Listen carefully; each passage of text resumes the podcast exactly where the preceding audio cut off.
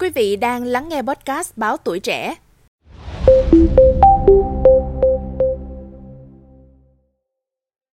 Thưa quý vị, theo khảo sát thực tế cho thấy, chỉ khoảng 8% người hút thuốc lá trên thế giới có thể cai nghiện thành công.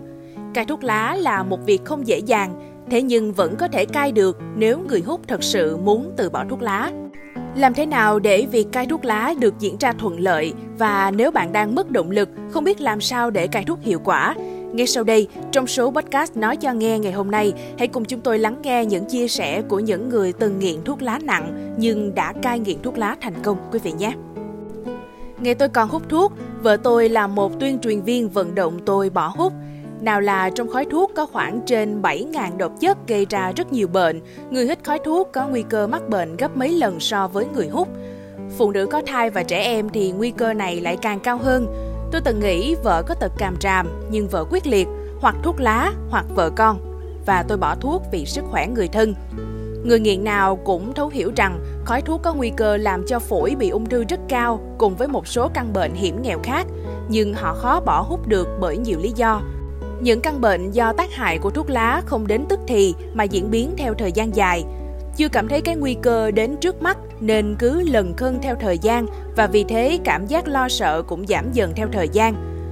Người nghiện hút chưa thấy bệnh, ngoài bản thân họ, cả cha, mẹ, vợ, con họ đều phải gánh lấy hậu quả tác hại từ khói thuốc. Nếu chỉ vận động họ bằng những hình thức chung chung trên bao bì hay qua các phương tiện truyền thông như hiện tại thì cũng chưa đủ đô.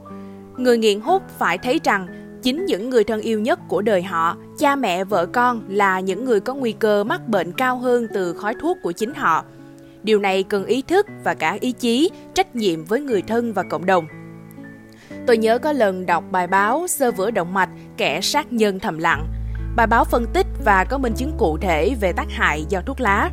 Tôi là người trong cuộc, từng nghiện thuốc lá nặng, mỗi ngày hút trung bình 40 điếu thuốc. Đi tham quan du lịch ở đâu thì điều tôi lo đầu tiên không phải là quần áo giày dép mà lo mua mang theo cả cây thuốc lá. Tôi đã có 20 năm trai tráng sống cùng chứng nghiện thuốc lá. Tôi đã quyết chí tự cai để sức khỏe được tốt sau khi có những cơn ho khan, gầy người, mất ngủ.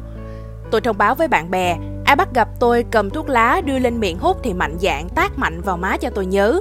Bạn bè ủng hộ và hưởng ứng bằng cách mua kẹo cho tôi ngậm để cai thuốc lá, dùng băng keo cai thuốc dán cổ tay cho giảm cơn thèm thuốc. Nhưng tôi cai giỏi lắm, chỉ vỏn vẹn một ngày. Hôm sau lại mua bao thuốc lá, cái hộp quẹt tiếp tục hút và xin lỗi bạn bè vì thiếu thuốc thì bần thần, khó chịu, không muốn đi làm. Tôi cai nghiện thành công khi thấy cha mình mắc bệnh liên quan đến thuốc lá. Sức khỏe tôi khá hẳn lên, tôi không còn bị ho khan, Nhóm bạn hiện tại của tôi có 6 người, thường hẹn cà phê và không ai hút thuốc lá. Hơn 5-6 năm về trước, các thành viên trong nhóm cũng thường có mặt trong quán cà phê vào buổi sáng, nhưng mỗi người đều ngồi riêng bàn, nơi xa khói thuốc. Dần dần hỏi thăm nhau, được biết trước 4 người trong chúng tôi ghiền thuốc lá nặng. Bây giờ chủ quán và cả khách quen thường xuyên uống cà phê ở đây cũng tự giác dành riêng cho nhóm chúng tôi một cái bàn riêng biệt xa hẳn nơi bị khói thuốc lá tra tấn. Chúng tôi thật sự thoải mái tinh thần, vừa nhâm nhi thưởng thức ly cà phê thơm lừng, vừa tận hưởng không khí trong lành vào buổi sáng. Đoạn tuyệt khói thuốc không phải dễ, bỏ thuốc rồi cần quyết tâm rời xa khói thuốc đầy cám dỗ. Thay bằng thể dục thể thao, chọn bạn không hút thuốc mà chơi cũng là một cách. Có thể các bạn chưa đồng tình với cách của tôi, nhưng để ngừng hút thuốc vì sức khỏe của mình, của mọi người phải quyết tâm rất cao. Có thể phải từ bỏ rất nhiều những thói quen cũ, nhưng phải chọn thôi. Hoặc khói thuốc, và quyết tâm hướng đến nơi, đến những hẹn hò không khói thuốc. Quý vị nghĩ sao về những câu chuyện trên? Hãy để lại ý kiến của mình bằng cách bình luận bên dưới. Hy vọng những chia sẻ vừa rồi sẽ giúp quý vị có thêm động lực trong hành trình cai nghiện thuốc lá của mình.